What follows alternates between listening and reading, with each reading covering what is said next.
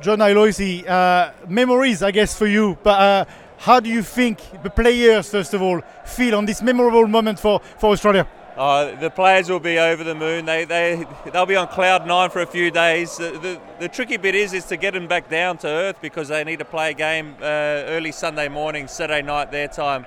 So it, it's uh, an incredible achievement to get through this group.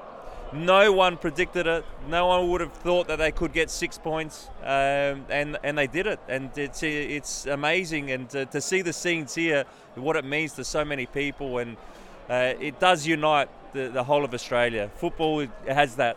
Do you know, everywhere in the world, they we might not regard Australia as a football nation. There's so many other codes around, but the football as it is now unites everyone in Australia. You can't tell me this is not a football nation.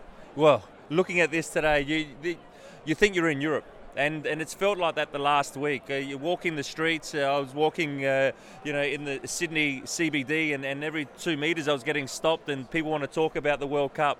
It's a footballing nation, and uh, and that's what the World Cup does. That's what the Socceroos uh, can do to to our nation is, is unite everyone, and and it's not only here. You'll see in a lot of pubs throughout the Australia, and it, it's it started at two in the morning the game and people have been here since midnight and they're still here. Uh, that's incredible.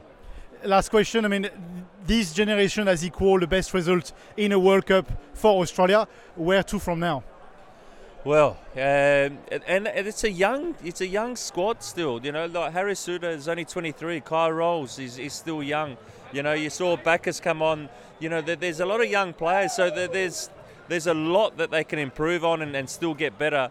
First of all, let's see who we're going to come up against in the round of 16. Let's see if we can cause another massive upset. They're writing their own history, these players, and uh, and you know they're creating history for themselves and for the nation. Go to Socceroos. Go Socceroos.